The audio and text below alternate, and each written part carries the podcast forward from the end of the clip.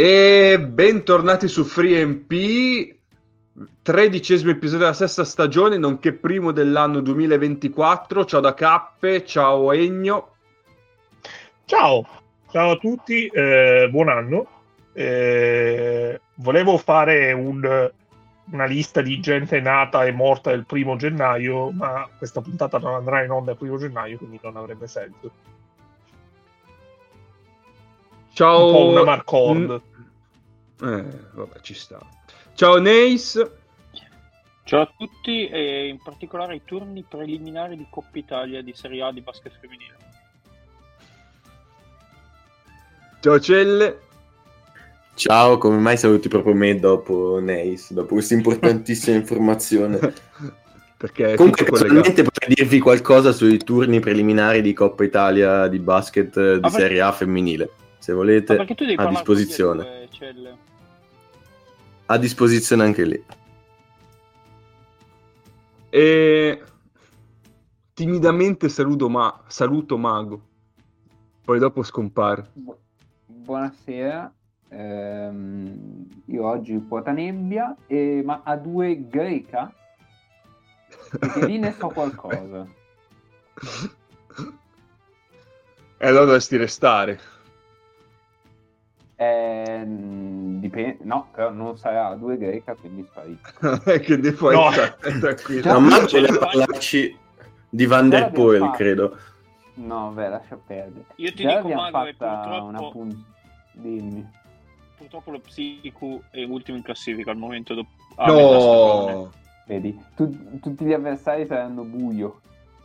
Eh sì, ma adesso è, è inverno, chiaramente. È inverno, Quindi fa buio, gioca di buio. No, Mago, Cioè, Mago, sì. secondo me è facile, secondo me è ancora più facile. Lo Psiku gioca a Milano in questo momento, ovvero nella nebbia totale che c'è a Milano. Anche, E anche, quindi- anche può essere. E ma nebbia è un attacco ghiaccio in realtà. Nebbia, esatto, è vero, è vero, vero, che rimuove, sì. Comunque, Mago, Quindi- vorrei ricordarti che quest'anno la tua 2 greca è la terza serie giapponese. È vero, è vero, è vero. Confermo, però faccio più- un po' più fatica a trovare le notizie, sulla due greca sono un po' più facili. E comunque, cazzo, l'abbiamo già fatta una puntata di cui non so assolutamente niente, un argomento di cui non so niente, ti inviterei a non fare la seconda di fila, ecco. No, no, no, ci mancherebbe, ci mancherebbe. Eh, tu adesso stai tranquillo, non si anzi, parla di Eurolega ah, oggi. Non si parla di Eurolega. Hai un compito ben preciso mentre guidi, così fai come Nace, devi trovare la copertina che hai di- detto prima, poi quando ce l'hai la condividi sulla chat. Grazie, adesso puoi continuare a guidare tranquillamente nella nebbia. Allora, allora, la copertina è impossibile da, da trovare, però per i nostri ascoltatori la racconterò.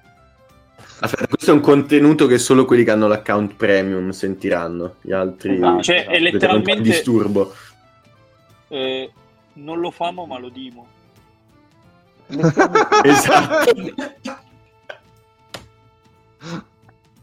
Ehm, allora, la copertina voleva essere l'Auvergne che dopo una rimessa assegnata alla squadra mh, Mondo e non alla squadra Francia nell'All-Star Game francese va dall'arbitro e gli fa il segno dell'instant replay scoppiando a ridere subito dopo con la faccia da meme di L'Auvergne una cosa che raccontata forse non rende a pieno ma immaginatevi la faccia da meme di L'Auvergne e potete apprezzarla.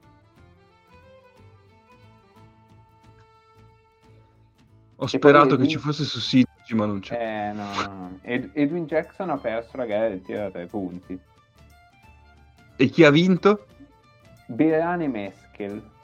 che Non, non ho idea di chi sia, ma dal nome eh, tipo eritreo o etiope. No, Magari si può vedere, se la facciamo vedere su, tipo su un Dazon francese, con la VPN. No, Possiamo la facevano, recuperarla. la facevano vedere sull'equipe, sul canale dell'equipe, che è in chiaro, però mh, molto difficile. Beh, ma allora se va... ah, dopo, dopo, ci... dopo cerco una... provo una Ah, cosa. no, Per, Ehm, per dirvi il livello, per dirvi il livello, una volta finita lo Star Game francese, c'erano eh, le, mh, le batterie degli World Strongest Men con questi che si lanciavano un cubo, cioè una palla di mm, tipo di marmo, di qualcosa del genere, dovevano lanciarla al di là di un, di un filo, tipo limbo ma al contrario, eh, e uno la buttava nel campo dell'altro e continuavano questa roba qua finché uno non ce la faceva più. Bello. Eh? Bellissimo, vero? Bellissimo. Poi c'è anche la gara di taglialegna, ma quella ve la racconterò un'altra volta. Con, Grande con, classico intramontabile. Quello. Con tanto di record del mondo e record personale dei taglialegna. Bellissimo.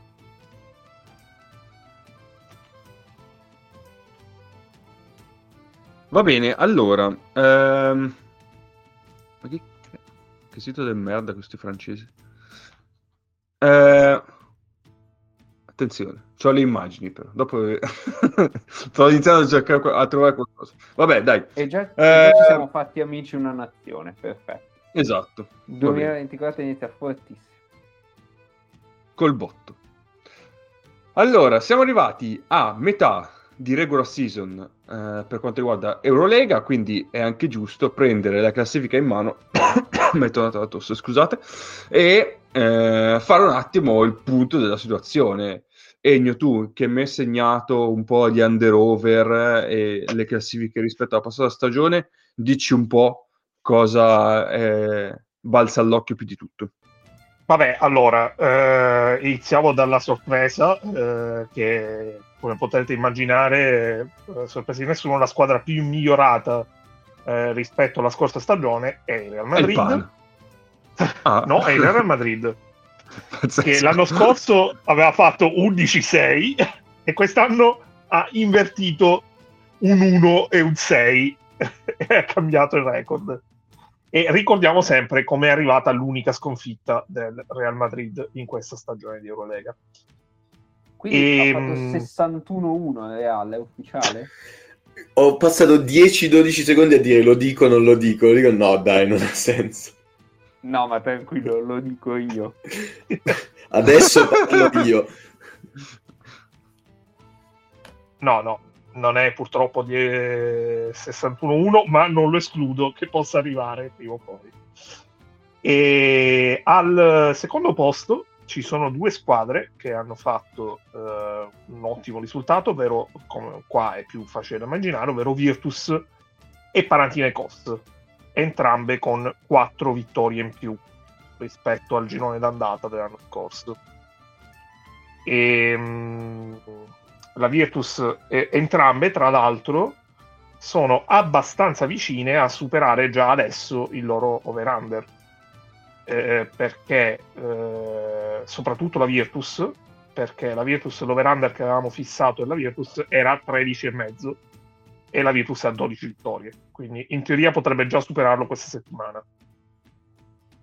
Pazzesco. Il Pana è a 17, però diciamo che comunque dovrebbe essere una quota superabile. Mentre l'anno scorso il Pana aveva chiuso a 11 vittorie, anche se poi due gliele hanno tolte come tipo squalifica per vari casini ah, che sono successi. Cosa aveva combinato? Sì, vabbè, Giannacopoulos impazzisce. Eh, quante cose che, si, succedono, mamma mia.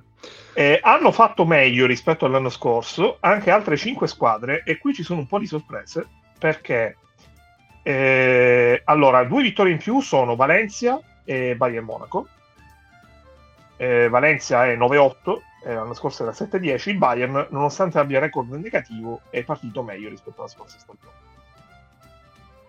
E, ehm, tra l'altro, eh, Valencia, anche lei molto vicina a superare l'over, eh, l'over il suo over-under perché avevamo messo 12,5 e loro sono 9, 9 vittorie. Quindi siamo lì. Dovrebbe farsi.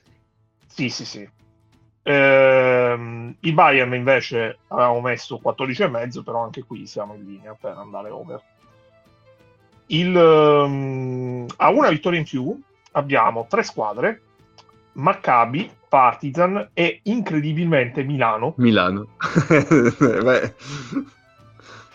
Comunque potevi farla in modo molto più razionale. Sta classifica devi farla scusa. in modo molto più razionale. Bastava leggere le cose che ho dato io come over e under e dire che siamo esattamente in linea per fare il contrario. E- No, ade- adesso Sembra- sullo- sull'over-under, sull'over-under ci divertiamo perché allora Maccabi e Fenerbahce sono in linea per l'over. Maccabi molto bene perché avevamo messo 16,5 e sono già a 10 vittorie.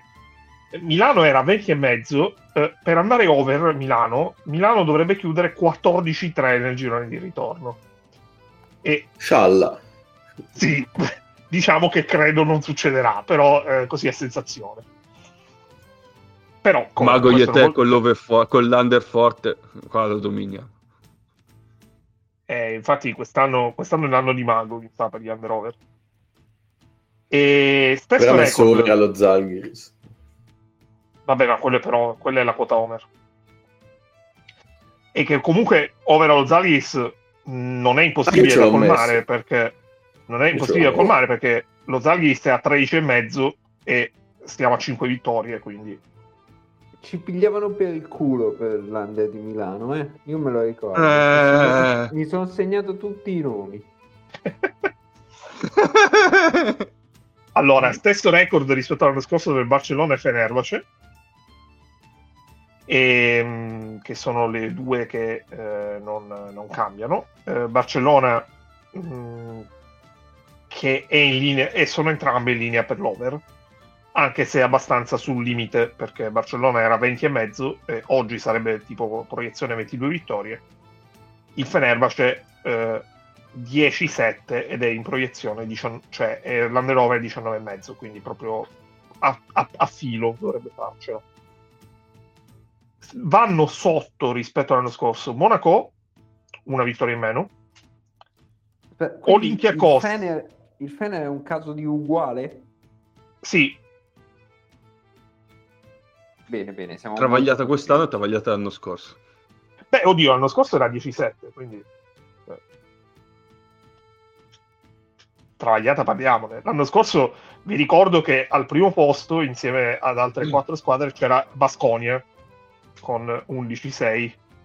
E Basconia, infatti, è una di quelle che fa peggio perché ha eh, due vittorie in meno rispetto all'anno scorso, come l'Efes, che faceva abbastanza mesto l'anno scorso e fa schifo quest'anno, quindi cioè, fa schifo. E sono con record negativo. Eh, anche l'Olympiacos ha due vittorie in meno rispetto a un anno fa. Le quattro peggiori eh, sono abbastanza intuibili, anche perché sono le ultime quattro in classifica, ovvero Stella Rossa, Alba e Asbel, che hanno tre vittorie in meno rispetto all'anno scorso, e lo Žalgiris, che ha quattro vittorie in meno. Eh, Stella Rossa avevamo messo 14,5 l'under over, quindi 4 comunque- vittorie in meno, ma un Austin Hollins in più. Esatto. Stella Rossa 14,5, quindi è anche recuperabile la situazione. Ehm, Žalgiris 13,5 eh, dovrebbero fare 8-9, anzi 9-8 nel nel ritorno. È difficile, però non è impossibile. Eh, Sì, per Alba e Asvel baffi Austin Hollins in più, eh? Chi è che non farebbe cambio? Anzi, due settimane di Austin Hollins, manco, manco tutto. Meglio Eh, così ma vedrai- a dare tutto in campo, così lo rinnovano. Ma vedrai che adesso Stinolins ritrova un allenatore amico. Ma io, È già io allenato? spero comunque... io Eh, spero certo, al Bayern. Ah, è vero. Io spero che Austin Hollins ehm, cioè, lo paghino meno di un monolocale a Milano per due settimane. non lo so. E comunque un buon Ma stipendio. scusa, ma quando mai l'ha... No, non l'ha allenato. Non stava Beh, sì, al Bayern. Ma non stava al Austin Bayern. No, No, Stinolins no. ha fatto il Bayern Monaco. Non è Darren Hilliard. Ah, è Darun. Hilliard. No, giusto, è Darun Eh, Hilliard. certo. sono, la stessa, sono la stessa persona. Eh. Ma anche, ma anche Trinchieri per me penserà, ah caro vecchio amico. E quello- Ma qua... Quanto era meme quando hanno giocato assieme? Eh sì, sì, sì. sì. Cioè, lì Ma l'ha poi- fatta proprio apposta. Se avessero giocato contro uno nel Ferti Extra e uno nel Tofas Bursa sarebbe stato incredibile. non credo che mai successo. Poi un altro paio di chicche, eh, la Virtus Bologna Vai. col record di quest'anno, l'anno scorso sarebbe stata prima. Figa. Vabbè, c'è l'outlier quest'anno. Sì, sì, infatti, eh. quest'anno c'è il glitch del sistema. E, e, mh, il Real Madrid eh, ha eh, il miglior girone d'andata della storia dell'Eurolega moderna perché già una volta una squadra ha fatto una sola sconfitta, ovvero il Fenerbahce nel 2019. Il Fenerbahce quell'anno eh, arriva straprimo, ma poi il tempo delle Final 8, delle Final Four eh, muoiono tutti per infortunio e ne prende 20 in semifinale dall'Efes eh, il Real Madrid eh, punta a battere quello che è il record, che credo sia tipo 6 sconfitte. Eh, io Ecco. credo che potrebbero avere la matematica a marzo. Ma io mi, mi attirerò ora cioè, un po' di... cioè farò capire i livelli cialtronaggine, però è una roba che mi chiedo da un bel po'. Io a guardare il Real tutti gli anni non penso mai che sia così forte. Cioè una roba tipo effetto cheerleader, non so come dire. Cioè se li guardo dico sono sicuramente un'ottima, ottima squadra, però non- confrontandola con le- diciamo, la migliore squadra di ogni anno di Eurolega, non, non- è che vedendoli dico ah questi sono sette volte meglio de- dei vari Fenerbahce, Efes, Pana, Olympiacos che si sono succeduti, no? Non so voi come la vediate, però io, tutte le volte li guardo e dico non sono così, così, così imbattibili. Poi in realtà non è vero, cioè campo lo sono. Cioè, tu- su tutti ho qualche dubbio, su tutti i reparti, qualcuno per età, qualcuno per altri motivi. Ma secondo me c'è un punto sul Real Madrid che forse quest'anno ce ne stiamo rendendo conto più di altre volte. Sono infiniti. Cioè, sono probabilmente una squadra NBA nel vero senso della parola. Non è poi discorso di eh, sarebbero ai playoff eh, o farebbero massimo 25 vittorie, è irrilevante, ma sono una squadra NBA nel vero senso della parola perché hanno la quantità di giocatori tali per cui potrebbero anche sostenere gli oneri eh, di una squadra di una stagione NBA. Tipo È che quello- però una squadra sono che gli non stessi. esiste.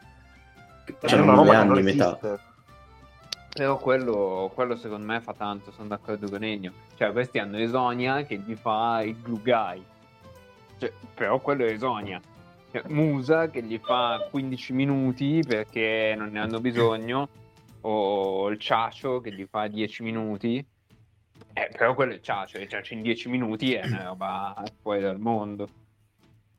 Allora, Contro la Svel- concordo- Ah, vai, vai. Su questo concordo, Mago, però secondo me c'è da tenere un po' di merito tipo a Cius Matteo va dato perché alla fine li devi gestire, fare in modo che a tutti quel ruolo No, che no, stai facendo quello, quello sicuro. Infatti, probabilmente i dubbi che avevamo inizio anno era proprio quello. Cioè, Laso riusciva a fare quella roba lì. Non so se tutti riescono a fare quella roba lì. Matteo ha dimostrato che lui riesce a fare quella roba lì. Riesce a fare le rotazioni alla Laso tenendo tutti dentro, pur non essendo Laso. Un saluto a Fabian Cosero. Eh, è per quello che di- dico, io tutti gli anni vedo Coser, Yul, e, e, mh, vabbè, mo c'era il Ciacio, così Fernandez, tutte le volte dico, ma non è che questo è l'anno in cui hanno un anno in più cheat eh, per l'ennesima volta e forse un anno in più di troppo. Oh, no. Noi, forse è dall'inizio di questo podcast che parliamo del presunto logorimento di questi Eh no, esatto, è, è quello che dico, mi- mi tal- ce l'ho talmente in testa che alla fine tutte le volte che li guardo dico, vabbè, ma a un certo punto crollano. Poi anche lì hai Tavares che ti fa una, una difesa da solo, però c'è sempre Poirier dietro e sembrava basta. Poi adesso invece hanno, hanno cacciato fuori DI e lì. però Beh, a vederli inizio anno non so mai... Ma scusa, vai. No, no, Mm. scusami, scusami. No, era solo che a inizio anno tutte le volte dico, se non, se non trovano, del, cioè, ad esempio, un DIE di turno, io ho sempre il dubbio che, che gli mancherà qualcosa. In realtà alla fine non è così. Però Coser, eh, ogni anno, a un certo punto c'è Coser che inizia a partire titolare sempre. Sì, e, e comunque c'è stato un rinnovamento. Cioè, eh, l'estate che arriva sarà molto importante per loro perché Tavares è free agent eh, e sarà, cioè, secondo me Tavares avrà tipo 10 squadre di Eurolega che andranno da lui a proporgli anche eh, appartamenti, case, macchine, eh, voli, isole oceaniche, qualsiasi cosa. Fogli di giornale. Eh, sì, sì, praticamente. Però eh, in generale negli anni hanno mantenuto un core di veterani molto vecchio, perché comunque cioè, parliamo di una squadra che dà ancora minuti a Liul, Fascio e Rudy Fernandez, però hanno comunque implementato delle soluzioni. Matteo ha sicuramente dei meriti perché quest'anno, secondo me, sta dimostrando di aver imparato molto dalle lezioni dell'anno scorso, dove è tutto eh, andato liscio come l'olio perché Liul gli ha messo un canestro incredibile, perché se Liul sbaglia il tiro allo scadere in finale di Eurolega e eh, lui perde anche la finale SB, l'allenatore del Real Madrid oggi non è Matteo. Questo sembra abbastanza pacifico. Invece eh, lui l'ha fatto canestro e, e lui quest'anno sta, sta, facendo un ottimo lavoro, questo è fuori dubbio, però occhio a allo stesso tempo sovrastimarlo. Questi sono ingiocabili. E noi siamo grandi fan e stimatori delle serie playoff, ma eh, il fatto per cui noi siamo qui ancora a parlare di una stagione eh, che ha senso seguire perché sappiamo, non sappiamo chi vincerà è solamente perché ce l'ha per fuori perché sappiamo che in certo. gara secca specialmente a maggio eh, anche questi che eh, sono dei mostri sono ingiocabili e soprattutto in questo momento sono onestamente imbattibili possono perdere. Cioè, c'è un motivo per cui in questa Eurolega è successo, cioè in quasi dieci stagioni di questo format, solo una volta la squadra che ha, aveva la peste 6 numero 1 ha vinto il, uh, ha vinto il titolo. Anzi, credo, credo mai, tra l'altro. Guarda, lo dovrei controllare. La sensazione di direi mai. No, no, infatti mai, mai. Ecco, loro mi sembra che potrebbero anche sfatare questa cosa, eh, però la Final Four è talmente episodica che possono non riuscirci loro e potrebbe riuscirci l'anno prossimo. Eh, un'altra squadra che magari arriva prima con 22 vittorie in 34 giornate. Sì, sì, sì, sì. Sì, assolutamente. Non so, una Dicevo, cosa di quanto, quanto, Vai, vai, vai, vai Cel. No, dice, eh, tutta sta roba mi nasce ogni volta che ci ripenso, cioè, alla fine ho questa stessa sensazione, che dico, boh, c'è qualcosa che non mi convince e poi in realtà sono semplicemente io il problema. Per far capire un po' della profondità del roster, contro la Svel gli mancavano, vabbè, ovviamente oltre gli Abusele, eh, mancavano anche eh, Fernandez e Asonia, Deck, eh, se volete metterci anche Alosen, e ehm, una squadra hanno giocato allo Senna sembra giocato... lo vogliono dar via però. Sia Badalona, Saragozza non mi ricordo. Hanno ruotato comunque in 10 il massimo del minutaggio è stato Tavares con 28 ha giocato 7 minuti anche Gonzales che è uno dei loro giovani ha giocato 22 minuti a Balde che fino a quel momento, che avevo chiesto dove fosse stagione, finito in qualche puntata. Cioè. Aveva giocato 64 minuti in tutto il resto della stagione. Contro la Svel ne ha giocati 22. Sì, sì, ne avevamo parlato qualche puntata fa che avevo chiesto, ma Balde secondo voi è vivo e ha qualche chance di tornare a fare qualcosa in Eurolega se va avanti così? Tra l'altro a Balde, avanti due a Balde ricordiamo sempre un giocatore per cui hanno pagato un milione e mezzo di euro di clausola per farlo uscire dal con Valencia. Cioè... Sì. Vabbè, lì l'ha flexata. e vabbè, eh... che abbiamo altro da dire su queste classifiche? Volete dirmi qualcosa sulla Virtus che si ritrova seconda? Non c'è Nick ancora, però. Beh, così facciamo il gancio col mercato. Vai. Perché la Virtus è sicuramente la squadra più attiva, perché ha inserito Lomaz e soprattutto ha inserito Ante Zizic. Ehm, adesso, tipo, nelle prossime 5 partite, la Virtus ha anche un calendario. Mm, non voglio dire facile perché non è facile, poi, però per una squadra che ha vinto 12 partite su 17 è un calendario molto alla portata. E eh, facendo tipo 4 vittorie avrebbero fondamentalmente bloccato un posto almeno al play-in. Forse addirittura ai playoff. Perché dovrebbero tipo fare 0 0-11 nelle ultime per non andare nemmeno al play-in e, e questa è una è una di- è un'annata onestamente incredibile cioè perché non è vero che è andato tutto cioè quello che secondo me dà più valore alla stagione della Virtus è che non puoi dire che è andato tutto verso il verso giusto cioè gli è girato tutto dal loro lato le classiche annate quelle che sembrano diciamo così miracolate perché ti va tutto come deve andare no cioè, loro eh, hanno avuto problemi di infortuni, eh, stanno giocando da un mese e mezzo senza giorno amici, hanno avuto il discorso del eh, tumore di polonara e nonostante ciò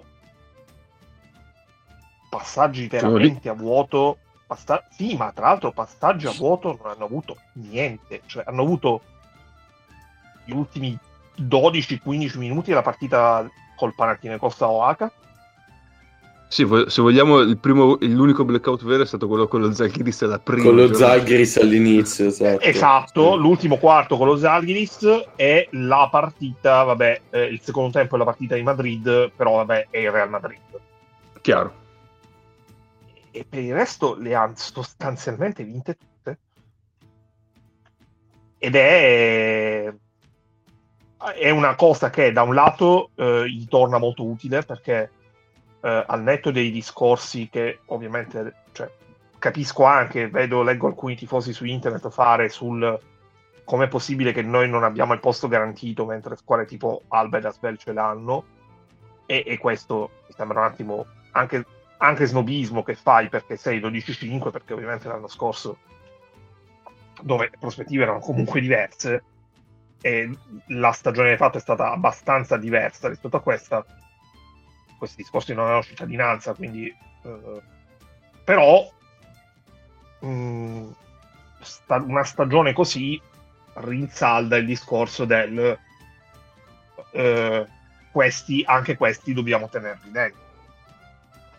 Fermo restando che sappiamo benissimo che Eurolega non ragiona solo su termini sportivi, ma fa Anzi, a volte. Infatti, Esatto.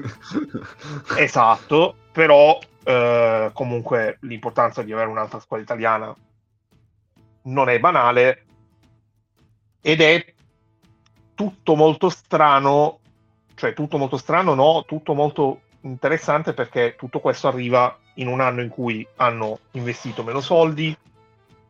Mm, ovviamente c'è stato il cambio dell'allenatore a settembre, però al di là del al di là della cacciata di Scariolo, questo noi dicevamo quest'estate è un roster meno talento, più funzionale,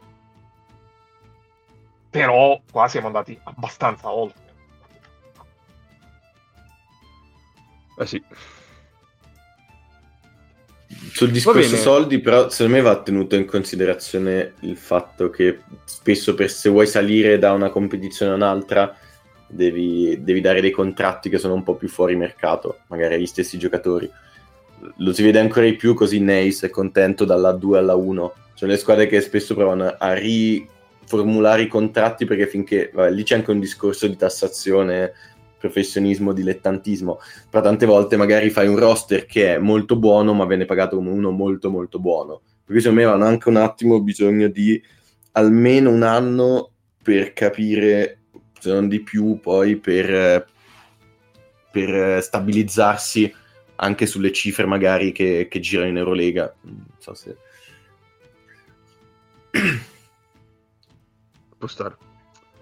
Va bene, allora, visto che abbiamo citato, andiamo al prossimo argomento. Uh, direi che la classifica poi uh, ne parleremo sempre tanto.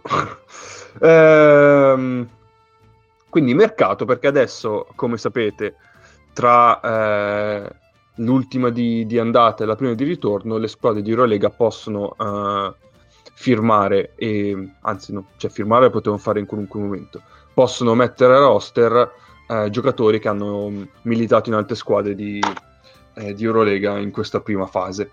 Aspetta, Cappe, quindi, Cappe qua ti aggiungo un punto. Eh, sì. Allora, possono farlo anche dopo. Fondament- I punti fondamentali sono due. Eh, il giocatore che ha fatto le prime 17 giornate in Eurolega deve essere tagliato, deve uscire dal contratto, deve essere deregistrato entro fondamentalmente okay. do- oggi, cioè domani, eh, martedì 2 gennaio. E poi le squadre hanno tempo fino alla pausa per la Coppa Italia, la, le coppe nazionali. Per, ok. In generale il mercato è aperto per arrivi extra Eurolega, quindi eh, Cina, NBA, eh, altre coppe, altri campionati, fino appunto alla pausa, quella del Coppa Nazionale. Perfetto. Eh, e quindi ci sono stati un po' di movimenti, eh, soprattutto interni, eh, e diciamo appunto della Virtus, la Virtus ha firmato Lomax eh, salutando Smith e l'infor- visto l'infortunio di Kakok ha firmato anche Zizic. E io partirei da questa firma qua di Zizic perché non è... Eh, perché per Lomax possiamo dire prende i minuti di Smith che giocava non tantissimo per la Virtus è un giocatore differente perché è più un tiratore e non è un, un ball handler come Smith, quindi aveva un ruolo ben diverso all'interno del, dell'economia della squadra, però tutto sommato come cambio, visto come stava, cioè, non come stava giocando, nel senso, visto come stava giocando Smith, non nel senso che stava giocando male, ma per Minuti, importanza, ruolo. esatto. Eh, è un cambio che tutto sommato ci può stare. Mentre su Zigic, mm, nel senso che Kakok si stava, stava crescendo, Nick eh, ce lo diceva in gruppo che era più che altro era abbastanza soddisfatto della crescita di, di, di, di Kakok durante la stagione. È chiaro che però stiamo parlando di due centri molto differenti, perché Kakok è il classico rim runner, mentre Zigic è uno che ti chiede tanto palla, soprattutto in post basso. E da questo punto io partirei perché io dal punto di vista offensivo vedo, ho dei dubbi riguardo alle spazzature, perché Zigic è uno che eh, appunto eh, occupa tanto l'area, area dove in questo momento è il territorio di, di caccia, possiamo dire, di Schengelia, che va in post e segna, eh, crea per lui, ma anche crea per gli altri. È la principale arma offensiva della Virtus. Secondo voi si può comunque trovare una soluzione? Eh, li staggerà o comunque assieme possono comunque dare qualcosa? Secondo me sì, ma ci vorrà tempo e per certi versi la classifica eh, gli, dà quest- gli, dà del tempo, gli dà questo tempo. La classifica e il calendario. Perché io credo che Zizic possa essere abbastanza utile, eh, anche se a primo vista non è un fit, come dicevi tu, non è un fit necessariamente ottimo per quella che è stata la squadra in questi primi mesi ma aggiunge una dimensione che non avevi e che, pot- che sicuramente ti, torna- ti, può tornare utile e, ti- e poteva, si poteva pensare potesse tornare utile alla Virtus in, per sovraccar- anche per non sovraccaricare Toco in vista della, della primavera. E, non è solo Toco, cioè secondo me c'è un discorso che puoi tornare a far fare a Dunston quello che secondo me poteva essere il piano iniziale, che è quello che praticamente faceva anche all'Efes, che spesso partiva titolare, ma poi la partita la giocavano gli altri.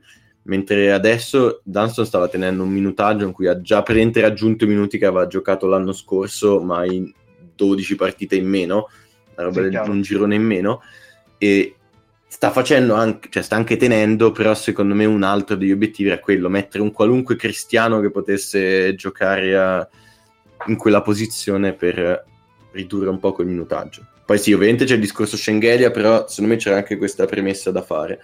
E nelle prime partite mi è sembrata che questa fosse l'idea anche della, della Virtus.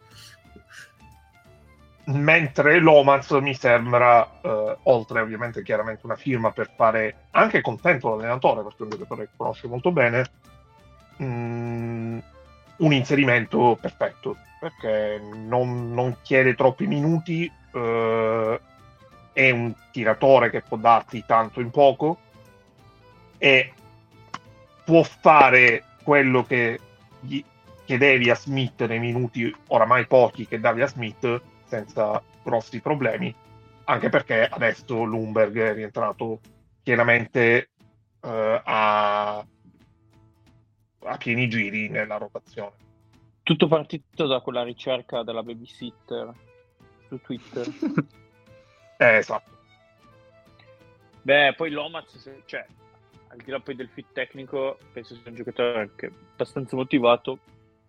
96, quindi ancora mm, cioè nel pieno della carriera, che aveva avuto l'esperienza alla Svel 4 anni fa, 5 anni fa. Penso abbia voglia comunque di mettersi in mossa, di rifarsi un minimo per garantirsi o il posto di Virtus dove un allenatore che lo conosce, o magari un'altra squadra di bassa Eurolega che però magari ci vede qualcosa per dargli più spazio. Io volevo solo aggiungere ancora una roba sul discorso Zizic, ovvero che diciamo del fit. C'è una roba di cui abbiamo discusso un bel po' di puntate fa, ovvero che, che secondo me sono molti meno di quanto pensiamo i giocatori con determinate caratteristiche. Cioè uno dice è vero che questo gli intasa un po' l'area, però quanti centri di livello Eurolega, magari solo abbordabili per la Virtus, ci sono che ti aprirebbero il campo, potrebbero giocare tanti minuti e verrebbero, cioè, e te li trovi a metà stagione, soprattutto. Cioè, secondo me è veramente difficile trovare un giocatore che avesse un fit perfetto con quello che è Schengelia. Devi affidarti su uno spacing più dalla media, è l'unica. Quello, ma non quello esisteva. d'accordissimo. Non esisteva un fit perfetto. Eh no, appunto, dico che tante volte uno guarda i roster e vede dei problemi di costruzione, ma perché ci sono molti meno giocatori con determinate caratteristiche di quello che pensiamo o che uno vorrebbe. No, quello sicuramente, ma infatti il discorso non è più che altro non, non lo prendevo. E il punto è che cioè, non sapevo neanche che nomi ci avevano in mano. Quindi Sì, ma io lo non- dicevo non per- dire avrei, avrei preferito. No, no, no, ma eh, era per, per continuare il discorso. Eh, la problematica però è, è adesso come metterli in campo. Ecco. Cioè, nel senso, e quello è un problema che dovranno vedere in base di, di line-up e tutto il resto. Sì, certo, Era per dire, però credo sia un problema un po' più diffuso di quanto non, non Sì, siamo portati a credere, quindi anche forse delle idee di base io penso già ci siano. Nel senso, sono abbastanza convinto di questo, ma che sia anche una roba, non è che dici per la prima volta ti trovi ad avere due lunghi che vorrebbero giocare in area. No, no, no, anzi, anzi. Cioè, prima c'era già i te, dai. Sì, sì. Eh, va bene. Mm, non mi ricordo poi, rimaniamo in Italia, eh, se ne abbiamo già parlato, di Napier che torna a Milano. Secondo me un po' sì, però vabbè, altre due parole se vogliamo aggiungerle. Eh, volete, magari Celle non c'era le ultime puntate, vuoi dire qualcosa su Napier a Milano? Sì, intanto che hanno lasciato al Valencia il giocatore più forte dell'Eurolega e se ne, se ne Eh. pentiranno. E per il resto io credo che sia semplicemente una roba, cioè che, che fosse necessario dare una scossa e come la... Diciamo, già l'avevo detto l'anno scorso, io sono un super fan di Napier, è stato un po' sopravvalutato il suo impatto, nel senso che è arrivato dove c'era il nulla e dove, dove c'era bisogno di dare una scossa, quella ha dato non, cioè, a livelli un po' minori di quello che si vuole raccontare. diciamo che alla fine se lui, era, se lui era, voleva tornare effettivamente, il coach è lo stesso, molti compagni sono gli stessi, tendenzialmente secondo me ci sta. Poi non so effettivamente quali fossero gli altri nomi in mano. E qualche mese Quelli fa... non sapremo mai. eh, no, però tipo a un certo punto si era parlato, sembrava fatto, almeno a giudicare da giornalisti vari così, è con Shaquille Harrison, che per dire è un giocatore che io vorrei tantissimo in Eurolega, ma da tanto l'avevo anche preso io in una, in una puntata di Fanta Draft di Eurolega, però per dire secondo me non avrebbe risolto per niente i problemi dell'Olimpia, anzi... Eh, secondo me si incastra bene con quello che vogliono fare diciamo non era quello il problema. No. Sì.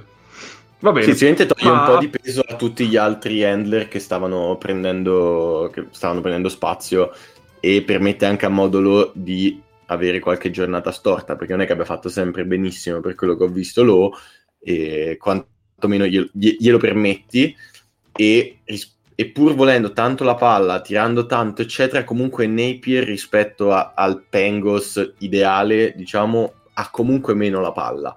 Cioè, è un po' più facile mettergli accanto un altro handler di livello, accanto si deve anche staggerarli, però è un po' più facile inserirsi in un sistema che ha un Napier come play invece che una roba Pen- Pengos-centrica, che per quello che abbiamo visto in questi anni di Eurolega è l'unico modo per rendere veramente Pengos così dominante.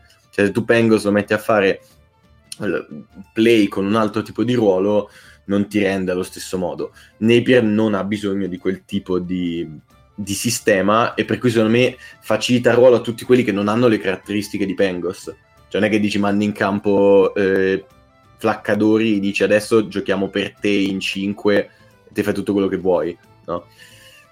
So se è chiaro, se condividi. Sì, sì, sì, sì, sì. Sì, sì, sì. Va bene. Eh, appunto, abbiamo citato eh, Pangos. Kevin! Eh, se va a Valencia. Il meme di Valencia. Grande, sì, grande meme di Valencia. Che mi dite invece di Pangos che se va a Valencia? Beh, sempre Celle, dai, è già, è già iniziato. Eh, anzi, gli è già affibbiato il ruolo di miglior giocatore d'Eurolega. Sentiamo. Non è che l'ho affibbiato io, è stata a Roma. No, boh, eh, cioè, è lo stesso problema che... Cioè, la stessa cosa che ho descritto un attimo fa per Milano. Tu adesso a metà stagione inserisci uno che ha bisogno di un certo contesto per rendere al massimo.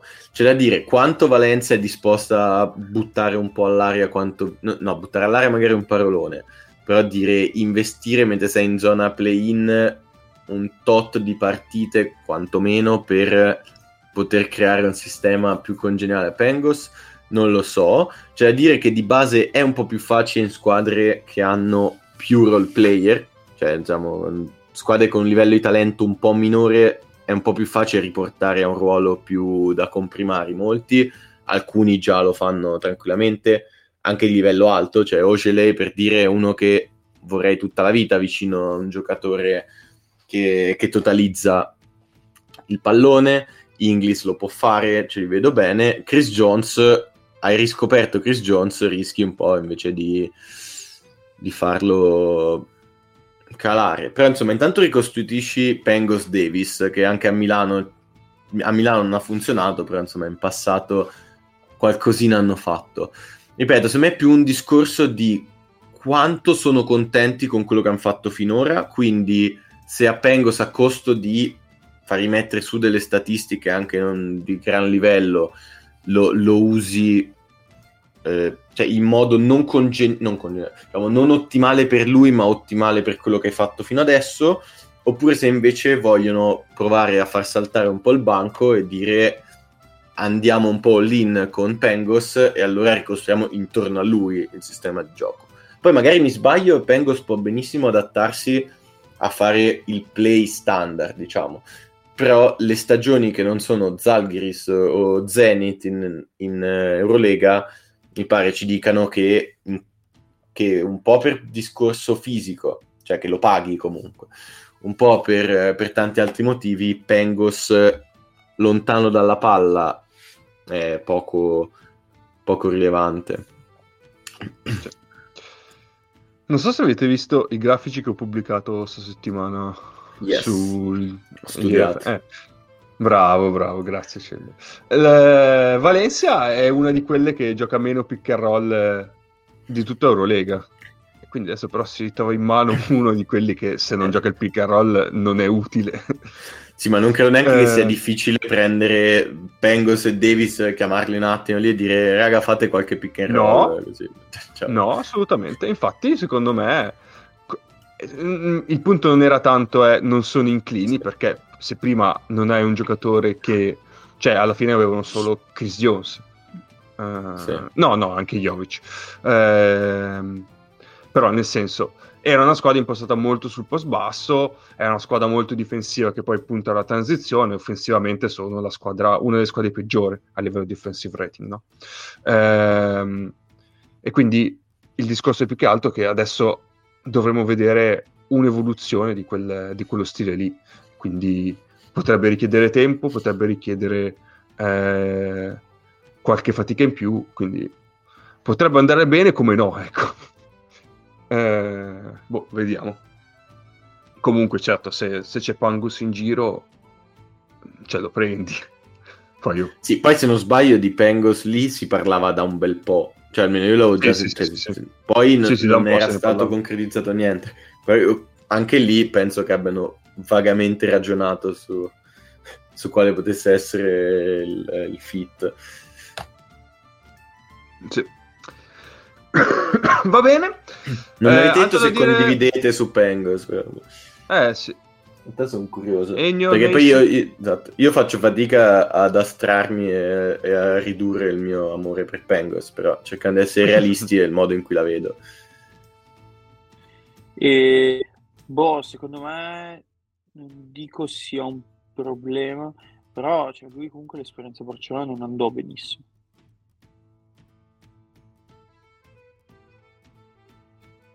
E, e c'era, Ah, e c'era anche Davis.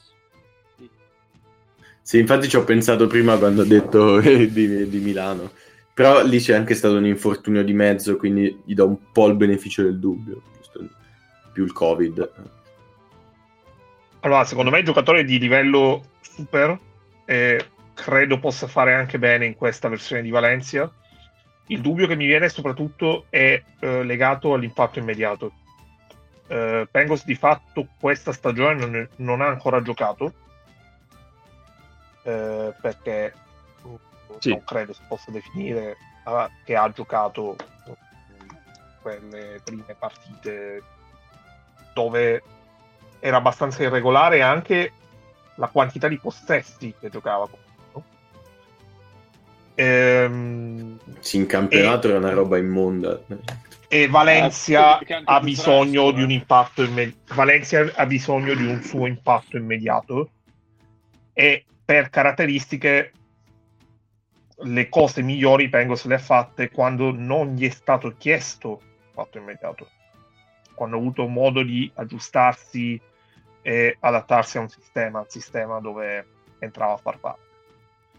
Eh, se questa cosa funziona, e secondo me può funzionare perché la dimensione della squadra, proprio del contesto di squadra, è forse la dimensione giusta per quello che oggi è Pengos, probabilmente. Cioè, non perché Valencia non è una contender, ma perché Valencia è una squadra comunque ambiziosa di livello che vuole restare in Eurolega e che, che però ha una prospettiva di crescita. Era per certi versi mi ricorda un po', mi dà un po' le vibe dello Zenith.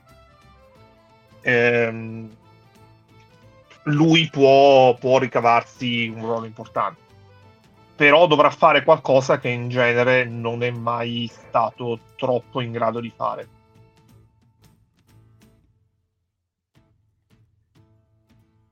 Ok.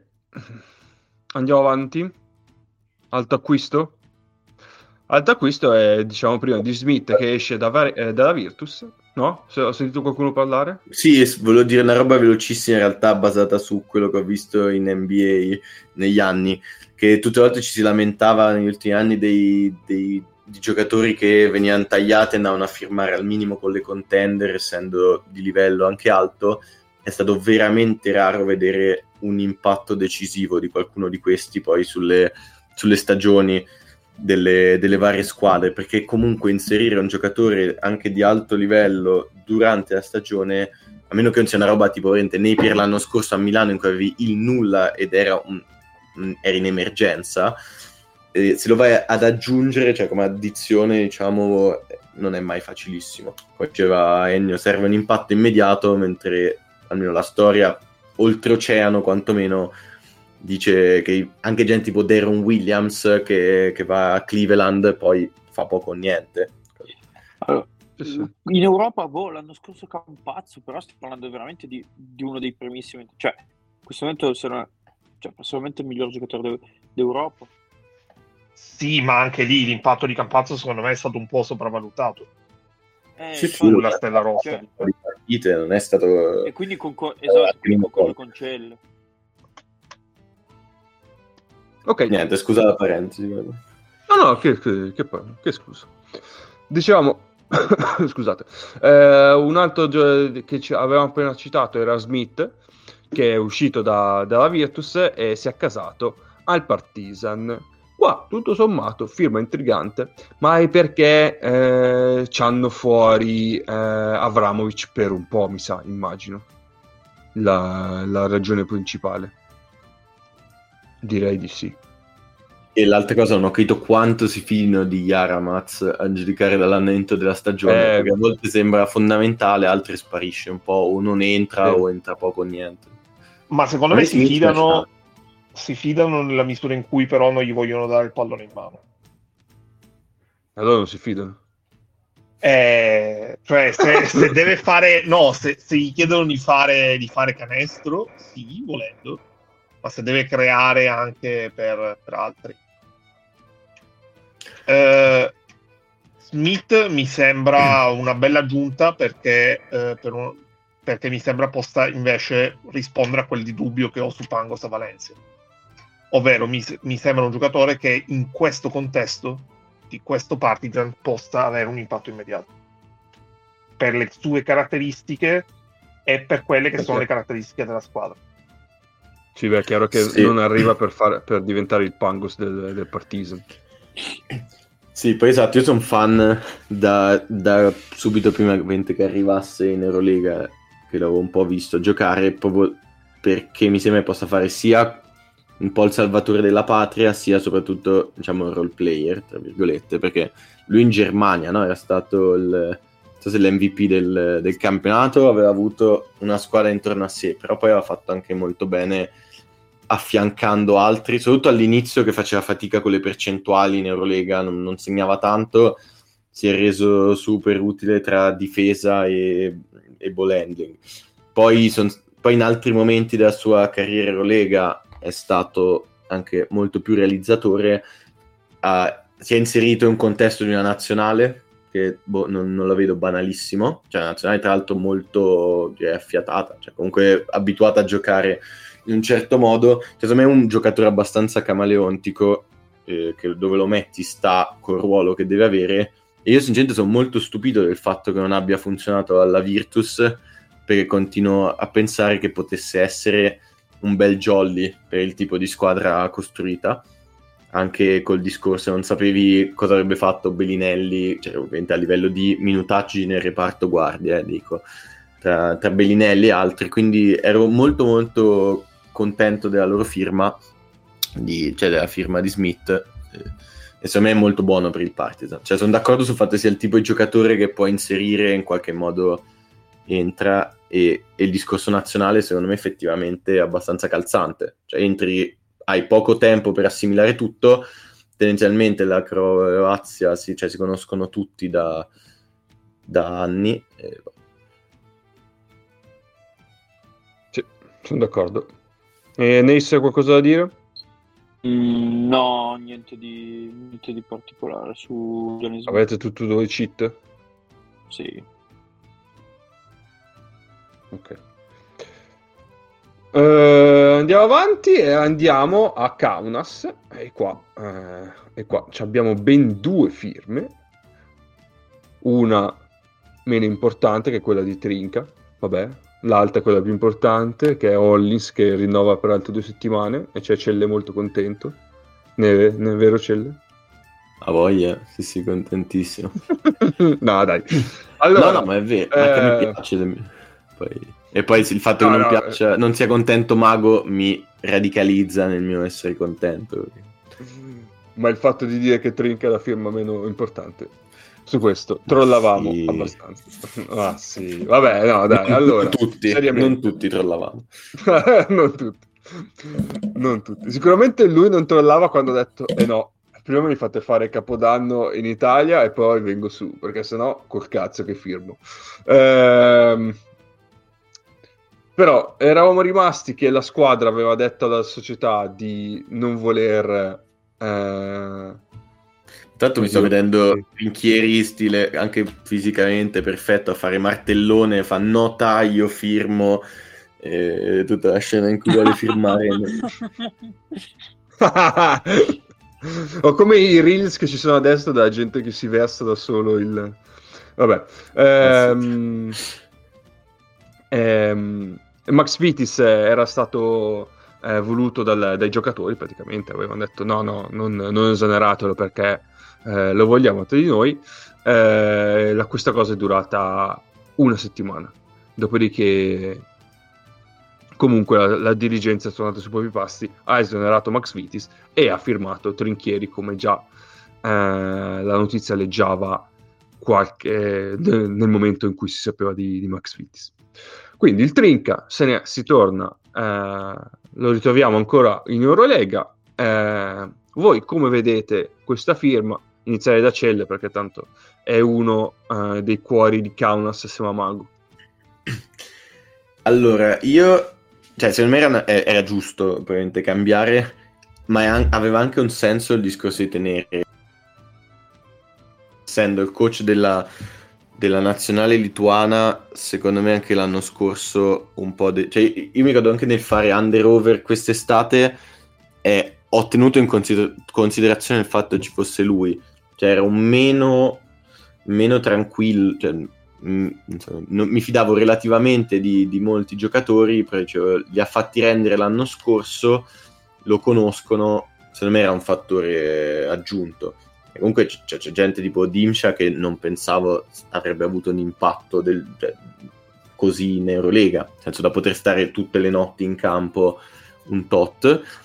E, e, diciamo in questo caso era l'opposto dello scorso esonero, cioè quando invece era stato fatto il mercato per Schiller e quindi esonerarlo a me era sembrata un po' una follia perché eh, tutti gli americani erano stati scelti da lui sostanzialmente e in questo caso era un problema più per il, il nucleo che c'hai lituano, forse cambiare. Però i risultati danno abbastanza ragione. Poi in più hai comunque preso un coach che storicamente, cioè queste sono le squadre da trinchieri, forse, cioè squadre che stanno Sì. andando male, non hanno un potenziale elevatissimo e quindi lui deve essenzialmente spremere cioè, gente tipo Roland Smith per me è perfetta per, per andare in guerra con, con Trinchieri. E, cioè, secondo me è un, è- è un contesto abbastanza da lui. Non so, non ho ancora realmente capito quale sia il talento di questa squadra. Cioè, io ero abbastanza basso, però poi pensavo che col coach, eh, che col coach avrebbero reso meglio. Manek alla fine si è rivelato un discreto acquisto, però se la guardate c'è, c'è Keenan Evans che è un giocatore di livello altissimo, ma poi il resto c'è Smith che è un buon barra molto buon giocatore da Eurolega, però non è che dici è uno da 40 punti a notte. Per il resto tu stai continuando a giocare con Kevario 6 per dire che, eh, che io dubitavo del fatto che sarebbe potuto stare in campo di nuovo in Eurolega pur apprezzandolo molto e con la Svel aveva fatto male. A Ulanovas che dipende quale Ulanovas hai, però è ottimo. Diciamo sì, mi sembra una squadra da trinchieri, quindi tutto sommato è un cambio che, che condivido. L'ho fatta un po' lunga, direi, però non so se No, no, ma ci come la siamo. vediate voi. Egno? A voler fare una battuta cattivella, eh, gli sarà un po' difficile non vincere il campionato. Ah, è vero Eh. che in Germania non vinceva ancora. E no, comunque scherzi a parte, ehm, Trinchieri appartiene all'Eurolega eh, al netto di eh, tutta una serie di discorsi e su che, si, che si possono fare su quello che è su- la sua carriera e le sue caratteristiche e il motivo per cui alla fine allena queste squadre e non è mai realmente preso in considerazione per un altro livello, un altro, eh, un'altra categoria di squadre. Eh, nel contesto dello Zalgiris, dove l'obiettivo è soprattutto quello di creare valore, fondamentalmente, perché è una squadra che gioca in un campionato dove, a meno di cataclismi, il campionato nazionale lo vinci, eh, quello che fa la differenza è il percorso in Eurolega. E quest- lo Zalgiris in questi dieci anni dell'Eurolega moderna ha alternato stagioni da playoff con anche una Final Four a stagioni in fondo alla classifica. Ehm, e non sempre di peso da, da- necessariamente da giocatori sbagliati. Eh, lui in questa dimensione ci sta perfettamente e più che quest'anno, dove penso che l'annata sia abbastanza andata a sud, nonostante comunque abbiano 5 vittorie, che non è il record dell'Alba, ma nelle ultime, tipo, credo 10, hanno fatto peggio dell'Alba. Ehm, in generale, sul prossimo futuro penso che il fit possa essere ottimo. Eh, questo però non vuol dire che a vederlo magari l'anno prossimo portare Zagis ai playoff di Eurolega poi avranno cittadinanza tutte le varie, tutte le varie discussioni sul ah pazzesco ha portato lo Zagis ai playoff di Eurolega dategli una contender Eh, quello che stavo cercando di dire forse con altre parole, perché ne avevamo già parlato in passato, questo discorso che alla fine il tipo di squadra che si, che si approccia a Trinchieri è questa, molto raramente eh, sono squadre che veramente puntano alla vittoria. Ma poi è giusto che sia così perché comunque non possono esserci solamente i santoni eh, pazzi e mitomani alla Itudis eh, o alla Messina in un'Eurolega devono, o alla, alla Obradovic devono esserci anche gli allenatori da trinchieri Sì. Sì, allora, anche secondo me, cioè, ca- l- scusate, eh, Zaghiris è la squadra, una delle squadre perfette per lui. Sul discorso dell'esonero, boh, cioè, è come dice Celle, cioè, da un lato dici potevano anche andare avanti così, dall'altro hai voluto dare sta scossa. Comunque c'è Trinchieri che, come abbiamo appena detto, ci può stare in questo tipo di roster qua. Cioè, è, è il suo roster, quindi va benissimo prenderlo. Vediamo. Eh, Nace, qualcosa? Se no andiamo avanti. Eh, no, condivido il discorso che alla fine questo è il tuo livello è prendere una, una squadra, diciamo, da mettere insieme, cioè dove i coach sono pronti, bisogna mettere insieme, eh, sia perfetta per lui. Non lo so se ha uno dei giocatori, cioè ha la tipologia di giocatore che lui ama sempre avere, che è tipo una la Wheeler Bebb, questo 2 che poi porta un po' la palla in mano, ma poi difende anche. Non, non temo possa voglia far diventare Ulanovac. Ah, Austin Hollins.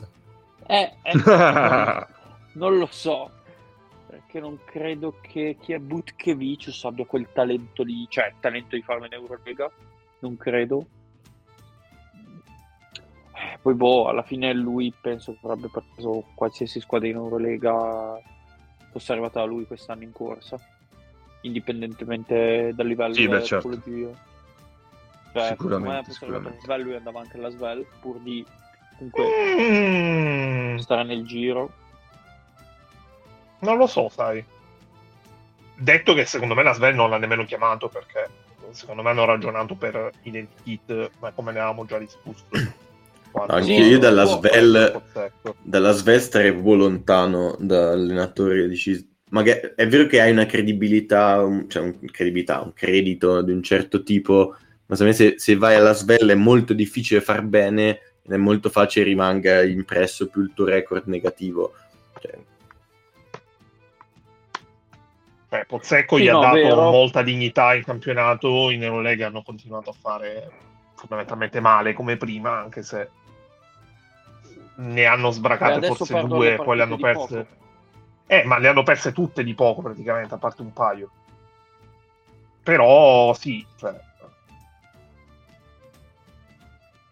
Però sì, cioè, Non lo so, non- boh. di certo non- se domani c'è gente, io ho letto gente dire ah magari salta Grimao a Barcellona, poteva aspettare Barcellona, ma non credo proprio che onestamente Navarro avrebbe- no, beh, poteva aspettarlo. No, aspettarlo nessuno glielo impediva. sì, ma Come se lo chiamavano. lo chiamavano, ecco. Appunto, però quello nessuno glielo impediva. Ok, abbiamo certo appena citato la Svel. vive- Scusa, Ah, vai, vai, vai. scusa Cap, chiudo. Di certo vive così tanto la pallacanestro in maniera passionale un ambiente come la Lituania, Kaunas è, è fantastico, Ah, beh. essere veramente appagante. C'è il fattore Sì, sì, sì, campo. Eh, eh, eh. Sì, sì, sì, sì, sì. E una cosa, eh, stavo dimenticando di, dire- di chiedervela, secondo voi, e questa è una domanda molto importante, ha perso di più Max Vitis con l'esonero o Dazon che perde Trinchieri in commento tecnico? Ma nettamente da solo. Da solo, ma Max Vitis tornerà, cioè lo prende qualunque altra squadra della Lituania di alto livello, continua a avere la nazionale, figurati. Ma E sì, infatti, invece Dazon si ritrova col cerino in mano. ma chi- Peccato per via, noi, no? però, perché per noi. Eh, può solo prendere noi Dazon, dai, cioè, adesso, vabbè. Ehm, ah, allora, parlavamo appunto di Asvel e direi quindi di passare all'altro argomento di giornata che sono le partite viste e nel gruppo ve l'ho promesso eh, che avremmo parlato di Asvel Real e quindi ora è il momento di parlare di Asvel Real perché è la partita del quasi eh, come si chiama quando eh, non l'underdog eh, la ultima batte la prima Testa coda, testa coda. il testacoda il testacoda grazie. usiamo un po' che inglesismi- non mi vengono No, che poi rischiamo, non c'era la multa che volevano mettere perché usava termini stranieri. Cioè, a inizio anno si era parlato de- dei giorni no infatti infatti delle multe. Esatto, esatto. Cioè, abbiamo rischiato un testacoda che però non c'è stato purtroppo. Allora, partita che eh, io ho visto, chi è che ha visto poi? Eh, io non ce l'ho fatta recuperare purtroppo. Nace mi sembra, no? Sì, l'ho, l'ho finito di recuperare poco, proprio poco fa. Adesso. E nel frattempo che Va bene, va stavamo, bene. l'ho guardata. E- Eh, Cele, tu l'hai vista? No, Ok. Eh, vuoi dirci qualcosa tu, Nace, prima? Allora, allora, Real Svelle concordo sul fatto che sia stata una partita che sì, eh, ha rischiato il, test, il testacoda all'upset, ma è stata al- al- allo stesso tempo pazza, perché comunque la Svelle è riuscito, boh, per- un po' perché il Real ha sbagliato dei tiri da tre punti aperti, un po' perché giocano a un ritmo a volte, a volte giocando proprio bene in post con l'Auvergne o Fall, altre volte giocando eh, correndo, correndo un botto secondo me il Real si è trovato quasi spiazzato a trovare una squadra che gioca male un po' a caso e tu non sei preparato tu dici ma com'è possibile e quindi per te l'ha chiuso tipo a oh, 28-30 Real Madrid che è poco per i suoi standard Sì. sì. se pensi alla Eh. potenza di fuoco è vero che come dicevi tu Cap manca- mancavano un po' di giocatori più che altro gli mancano tutti nello stesso ruolo infatti Yaye Mm. ha voluto giocare tanto e ha patito molto i post profondi di Loverni. Cioè, più che post profondi era creavano un quarto di campo per Loverni che a culate andava sotto e poi Sì, sul sì, sì.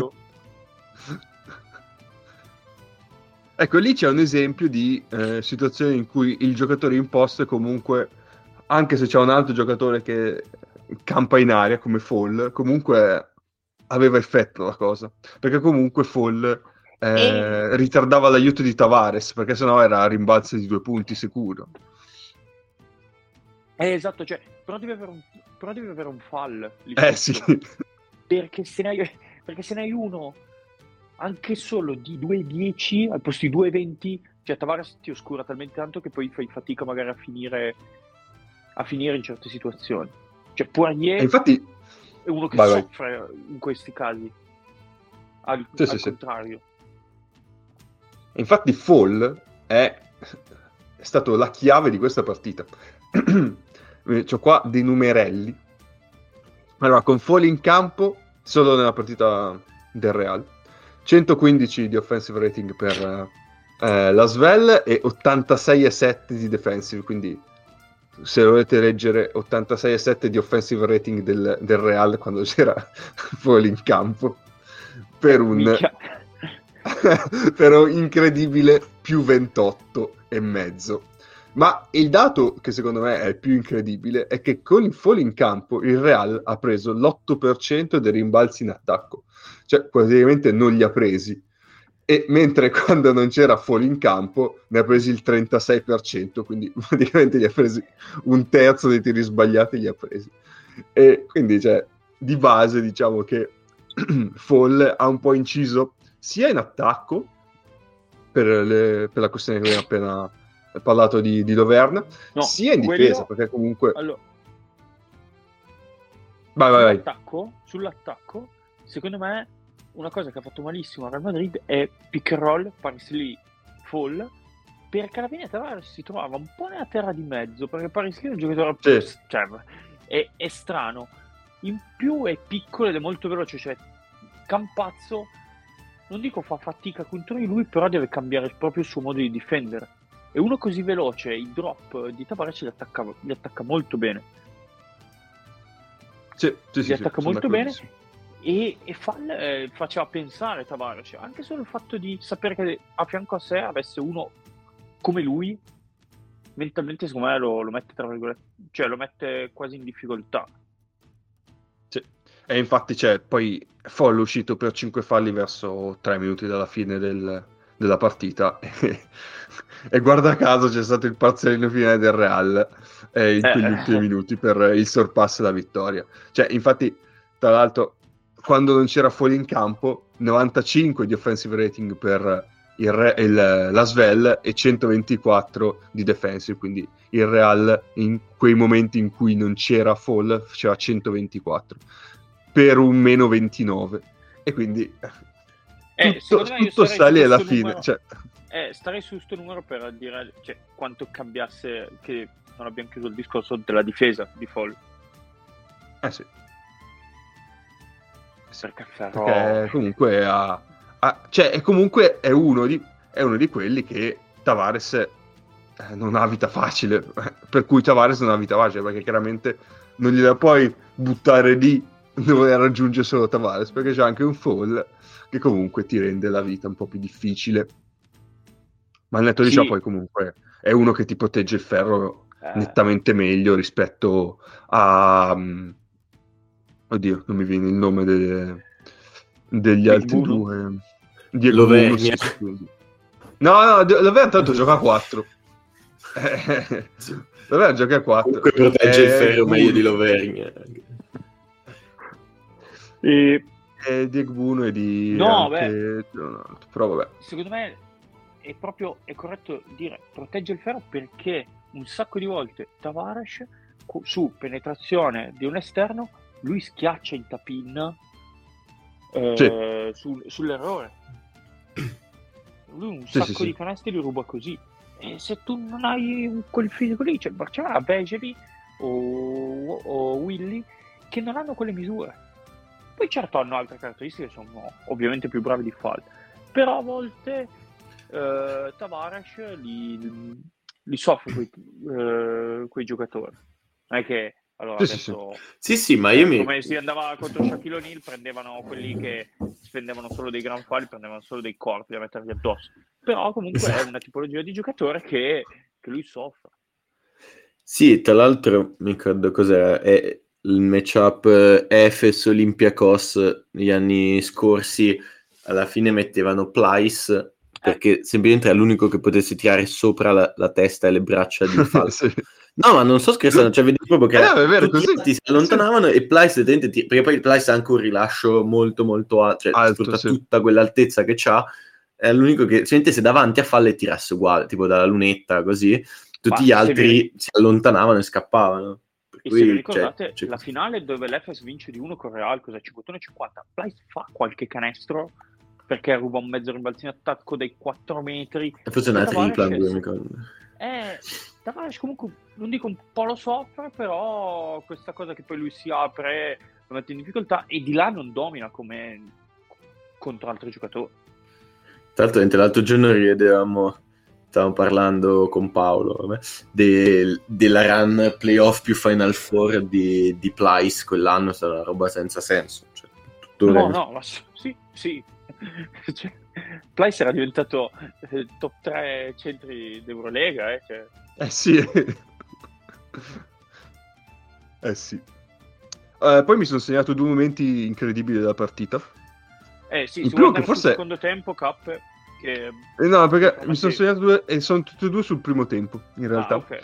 Eh, però, cioè, secondo me il primo è quello che, vabbè, fai- non è vero, però nel senso, se fai il conto dici potevano vincere se non facevamo qualche cazzata, perché eh, la Svel fino al primo quarto ha palla in mano con 20 secondi alla fine e palla in mano a Dwayne Jackson che la dà in, eh, al gomito eh, a Igbunu, non so per quale ragione, ehm, Igbunu invece di ridarla fuori aspettare la, la fine del, del quarto, prende e va dentro in uno contro uno con Poirier che lo stoppa.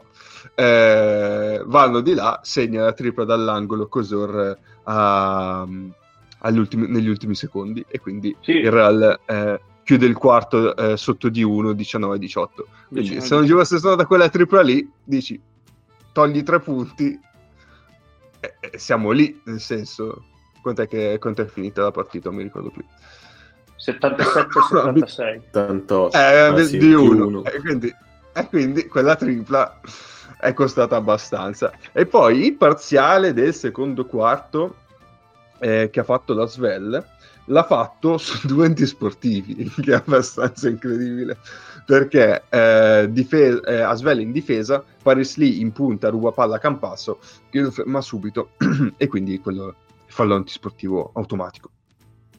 Quindi 2 su 2 di, di Paris Lee, si riprende l'azione per la Svel in attacco, alto fallo di Campazzo che esce, altri due, due liberi segnati da Paris Lee, vanno di là, ehm, Tavares segna un canestro, eh, torna in attacco la Svel, tripla ehm, con fallo di Quabarro e il fallo viene giudicato antisportivo. E, e quindi in, una- in un'azione riescono a fare 4 punti solo perché non riescono a segnare il canestro nell'azione successiva. Però praticamente in due azioni hanno segnato 8 punti, che vuol dire in due azioni hanno segnato 8 punti. eh, e da lì hanno, tenuto, hanno scavato quel parzialino che gli ha permesso di andare in vantaggio per quasi tutta la partita. Poi comunque il Real è riuscito a rientrare nel, nel terzo e nel quarto quarto. Eh, se non ci abbiamo altro da dire, Beh, Io non sulla partita. Il finale è abbastanza Ah, pazzo, eh. Perché Eh, il finale- inizia, inizia il quarto quarto che era sotto di 6, se non vado errato, fa 14 a 0 e dici sta partita è finita, poi la partita gira con Real più 10, mi sembra 70-60, il Piccarolli, il Ciaccio prova a fare tunnel, piede de- del lungo che prova a difendere, non fischio, ma di la schiacciata di Lovernia e da lì la Svel si riprende emotivamente, fa un paio di bombe con Mike Scott che, che come tiratore si sta rivelando secondo me anche abbastanza affidabile. Vado a sensazione, Sì. non, non so le, non so le cifre, però ehm, a sensazione secondo me è abbastanza affidabile Mike Scott. Infatti ci, ci farà un pensierino fossi una squadra di un livello un filo più alto, che era un po'... Non si, cap- Sì, non si sta tirando col che- 38%. Comunque lo era, secondo me, affidabile. Cioè, alla fine anche in, in Eurolega e sì, In NBA. aveva No, un ruolo anche da squadra di playoff, tipo Philadelphia, di Esatto. starsene. Cioè, esatto. fare un po' lo gelei di, di Bologna. E, infatti mi torna il fatto che eh, lui sia tornato qui e, e tiri bene tutto. Però magari poteva saper fare altro. Cioè lui in realtà ha traslato il suo gioco NBA e Eurolega fine, cioè non è che fa chissà che altro. Ma io ho una domanda per voi che avete questo ricordo fresco della Svel. Vai. Eh, detto che eh, pare abbiano bloccato qualsiasi inserine- innesto di mercato perché prima vogliono vedere come se la cava così Pozzecco. No, eh, il problema della Svel non è l'Eurolega, è il campionato. Beh, il campionato, Su vabbè, il quarti- campionato quarti classi- erano quarti classifica Sì, la scorsa settimana, Sì, ok, ok, Nice, però il campionato è comunque un contesto dove quest'anno, cioè loro hanno, a parte Monaco, hanno le due squadre che eh, insieme a Gran Canaria stanno dominando Eurocup, perché hanno Purg e hanno E eh. Paris. Parigi. No, Parigi. Ah, Parigi, Parigi, Parigi. E ho capito Eh, quindi, che sta cioè, dominando Eurocup. Però, sì, ok, però Po-. Pozzecco, ok, però Pozzecco è 7-2 e 7-3 in campionato. Cioè, alla Sì, fine sì. Non sta nemmeno andando male in campionato. Poi, mh, secondo me, va proprio fatto un discorso di aspettative. Questa è una squadra che a inizio stagione avevamo detto tutto il peggio possibile. E forse oggi in Eurolega fa il possibile. E detto che sicuramente esistono diversi allenatori migliori di Pozzecco, io non sono sicuro che un allenatore migliore di Pozzecco li porti da fare il possibile a fare l'impossibile. Perché cioè, oggi, per quella che è la situazione in questo momento, vincere più di sei partite sulla stagione, che penso sia un target raggiungibile, eh, vincere più di sei partite mi sembra l'impossibile per questo. Allora, Anche perché non hanno, non hanno nemmeno i picchi di talento e imprevedibilità che ha l'Alba, che invece di sei vittorie magari ne vincerà otto. no, poi loro gli è andata, non dico male, ma hanno anche del quello fuori che non aiuta. E poi sapete quante Ed è comunque decolo del nell'anno? 2024, eh. E, e lo- sì, però è che poi alla fine lo fa giocare da sesto uomo, parte dalla panchina, gli gestisce un po' la second unit, De Colò, con Paris lì titolare, perché all'inizio giocavano assieme, ma poi da quando è arrivato Pozzecco gli, gli sta staggerando così, che ci può stare, a livello concettuale. Sapete quante partite ha vinto nell'anno solare la Svelli in Eurolega? 3? 4.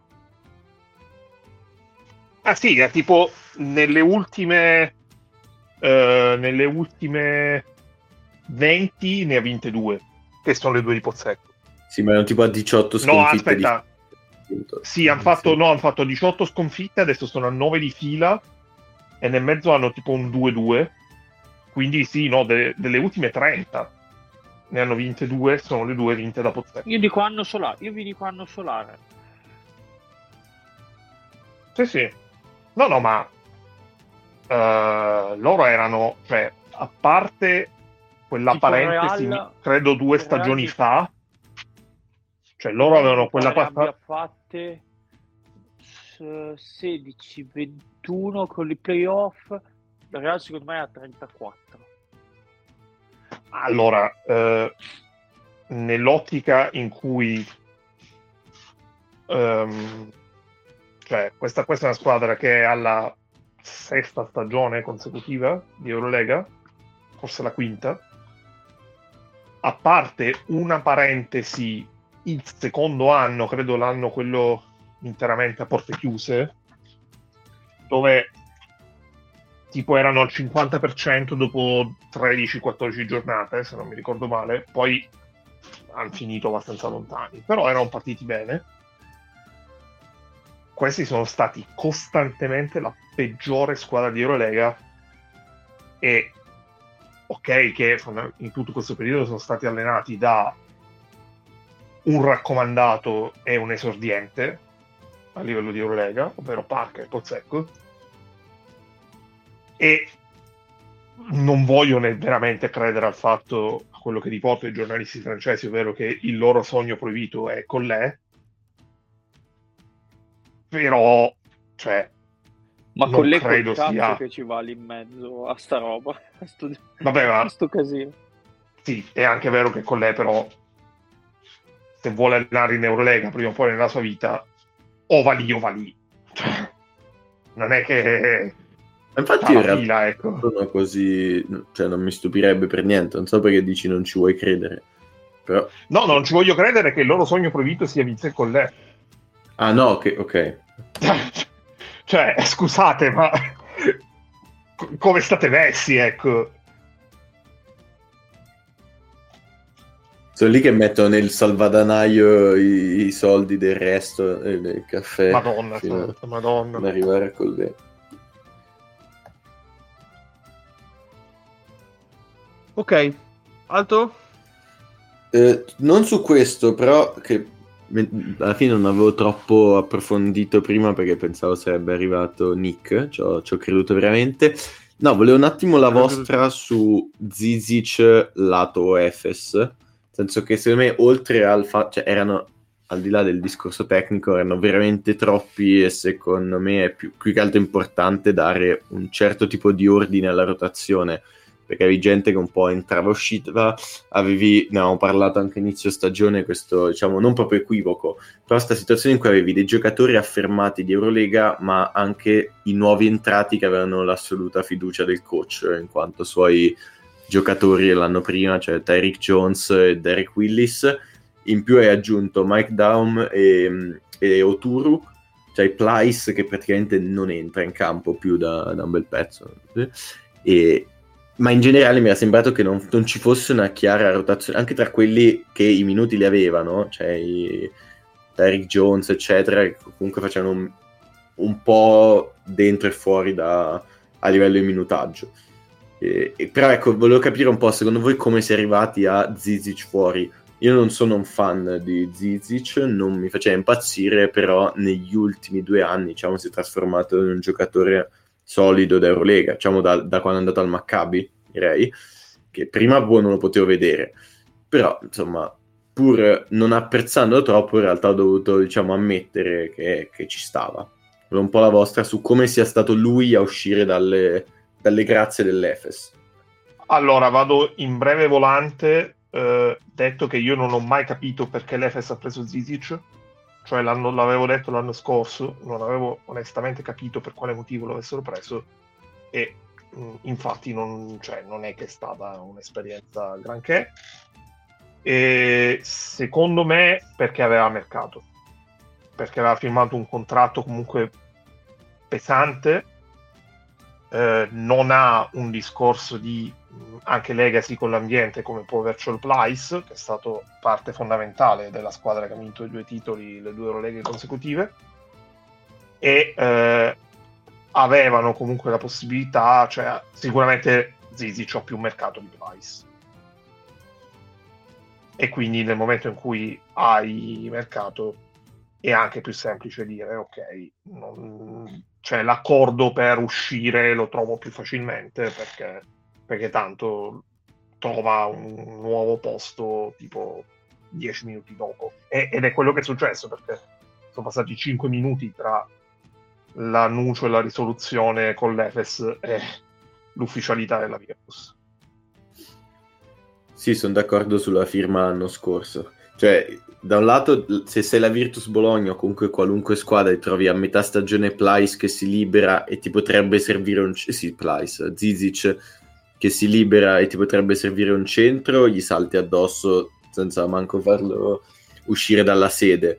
Però puntarci a inizio stagione col roster che avevano non, non mi faceva impazzire come idea.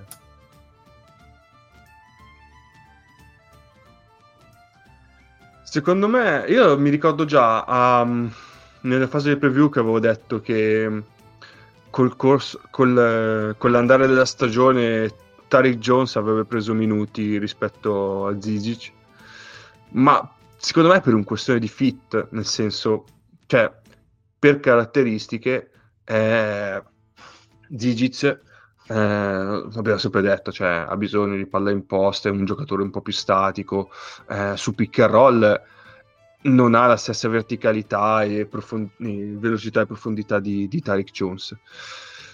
E una squadra in cui c'hai eh, Larkin, Bobois, eh, Thompson, tutta gente che gioca pick and roll da mattina a sera, secondo me ha molto più senso dare minuti a Tarek Jones.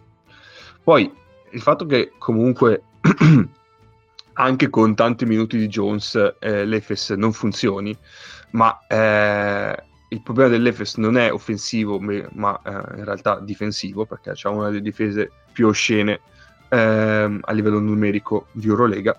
Cioè, Inaspettatamente. Cioè, è, è, è, peggiore, è peggiore solo da Svel, ma perché la Svel ha preso scoppole qua e là, eh, nel senso, mh, mm, ha preso grossi parziali, mentre la, la, l'Efes non mi ricordo grossi gap, ma però cioè, ne prende sempre tanti, ecco. Eh, boh, cioè, secondo me era anche normale per l'Efes eh, che a un certo punto della stagione uno dei, tre, uno dei tre centri avrebbe salutato. È stato Zizic, che è quello che secondo me si sposa di meno offensivamente con che c'hai. Mi sembra tutto in ordine e, e logico. Sì, stavo guardando i risultati, alla fine a parte un meno 23 con Real, eh, hanno perso, al massimo hanno fatto un paio di meno 15, così, però spesso è che finisce a un punteggio molto molto alto. Sia nella esatto. vittoria che nella sconfitta, però la portano a farne uno in più degli altri quando gli altri ne hanno fatti 108 magari. Allora esatto. cosa sono? Tipo bola, terza, quarta difesa peggiore d'Eurolega, roba del genere? Seconda. Seconda, Seconda peggiore. Eh, minchia. minchia. Ok, altro da dire? E su queste note liete, no, non abbiamo ancora parlato della Coppa Italia di A1 femminile, bla bla, però faremo una puntata allora, dedicata no. speciale, secondo me è meglio. Quando torna Mago. Eh, ancora sta tosse.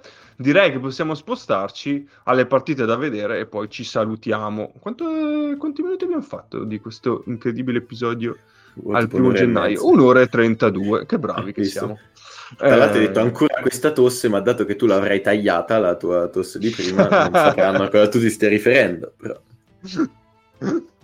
Potrei metterla all'inizio del prima della sigla. Vabbè. Ehm, come ormai di consueto, per le partite da vedere le decidiamo al momento.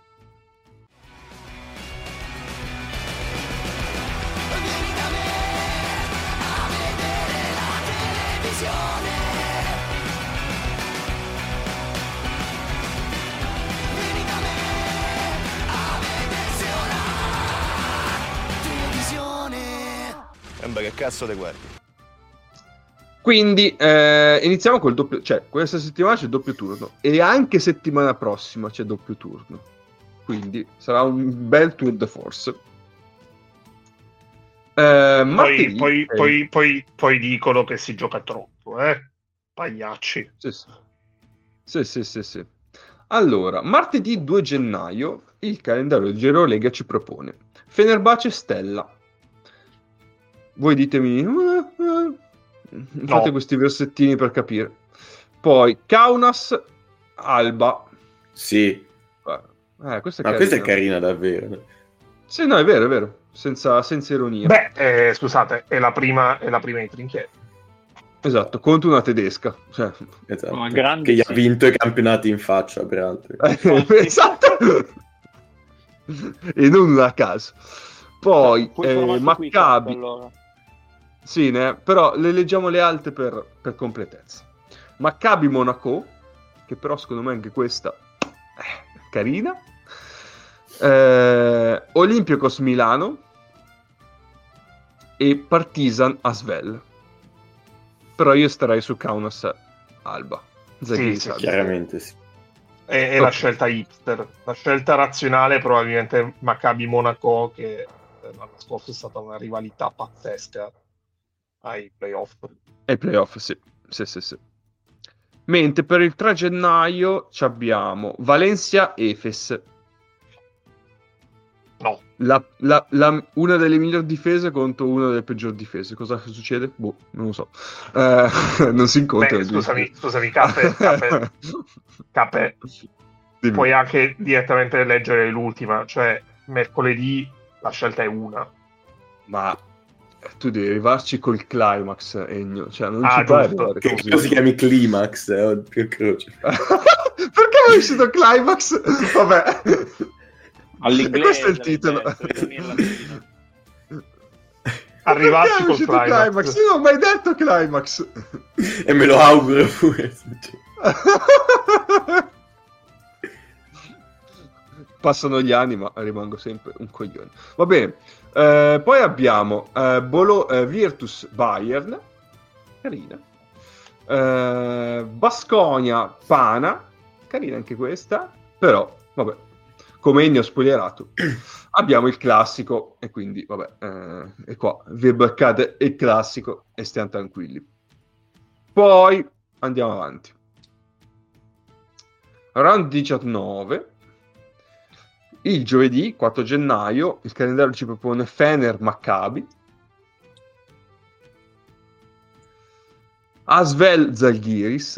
Eh, c'è un bel. eh, subito una bella doppietta per, per Trink. eh. Se le vince entrambe, magari. Quindi Eh, Pozzetto s- contro eh, Tre- eh. Eh sì, sconto italiano, derby italiano. Bello! Stella. Stella Partisan. Eh, e se abbiamo l'altro derby, ragazzi. Eh, così. E Oli Monaco. E qua mi sa che mh, la scelta anche qui è chiara e non è il derby italiano. Qua, vabbè, ci abbiamo il derby. cioè. Poi è chiaro che è un derby un po' sbilanciato. Nel senso che le due squadre sono su due standard un po' di- diversi in questo momento. Però si lascia guardare, ecco. Eh, andiamo avanti. Venerdì 5 eh, abbiamo Alba Virtus, Valencia Pana, Barça Basconia, Anche questo Milano derby? Ba- no, eh. Eh, No, Milano è un derby Bayern. separatista, è derby separatista. Ah, è bra- capito? benissimo, benissimo. Eh, Milano Bayern che devo ancora convincervi a venire a vedere. E poi... Milano Bayern e poi Beh, non è che ci voglia tanto convincerci, se Beh, sono oddio, libero vai di sì. Eh, questa polemica inaspettata. Eh, Real Efes.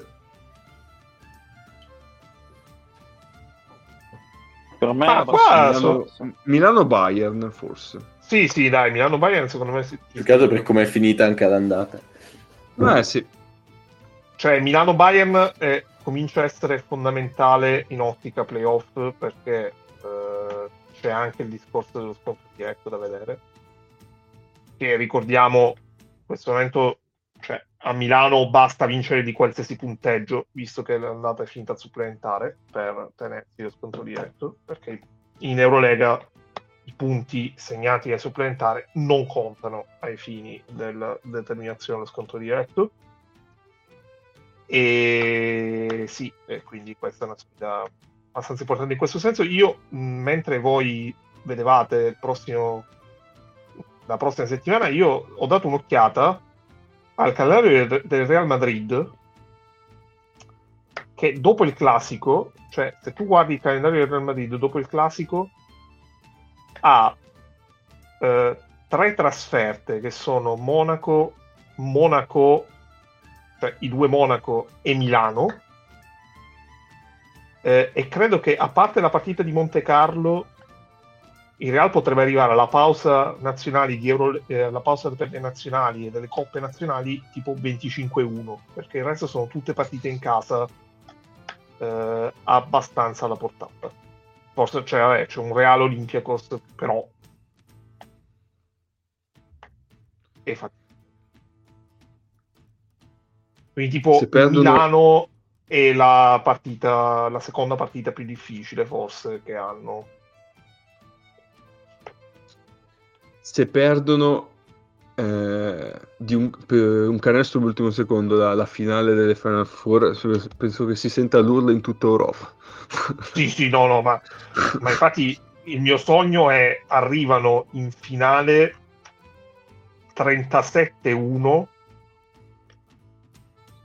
perché vincono 33-1, fanno 3-0 i playoff e 1-0 la semifinale, quindi 37-1 e perdono e allo scadere. Ma, ma lo scadere sì, deve essere una roba poetica, tipo, tipo la finale del 2012.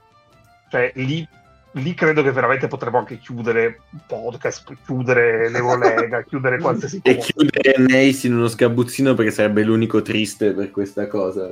Esatto. Io credo che da lì, da lì, non si torna più dietro, cioè non, non, non, può esistere un momento in grado di superare quel momento lì. No. Chiunque sia la squadra avversaria, chiunque. Anche yes. se il Partizan, il Partizan con un canestro di Panther in faccia a, agli Abuselle sarebbe ancora più bello. A voi. Guardate, mi stavo rifacendo, mi stavo rifacendo che stavo cazzeggiando su internet ho trovato una canotta di CJ Wallace alla Benetton Treviso neanche così costosa. Eh beh, la sì, quantità random che si trova su quelle, quell'applicazione è sempre molto bella che non nominiamo perché non ci ha ancora pagato come sponsor. Se volesse inserire certo. qua un, uno spazio pubblicitario, ma... certo, certo. Va bene, direi che abbiamo fatto, abbiamo dato, siamo stati bravi, possiamo salutarci. Ma sì. Ma sì, va bene. E allora, con questo episodio registrato il primo gennaio 2024. Che professionisti. Madonna. Vi è già l'episodio più lungo dell'anno. È già l'episodio più lungo ah. dell'anno. Eh, vi salutiamo, vi diciamo buon anno e ci sentiamo, penso, settimana prossima, non so. Sì, dopo eh, torneremo normali, immagino, quindi tra domenica e lunedì registreremo nuovamente.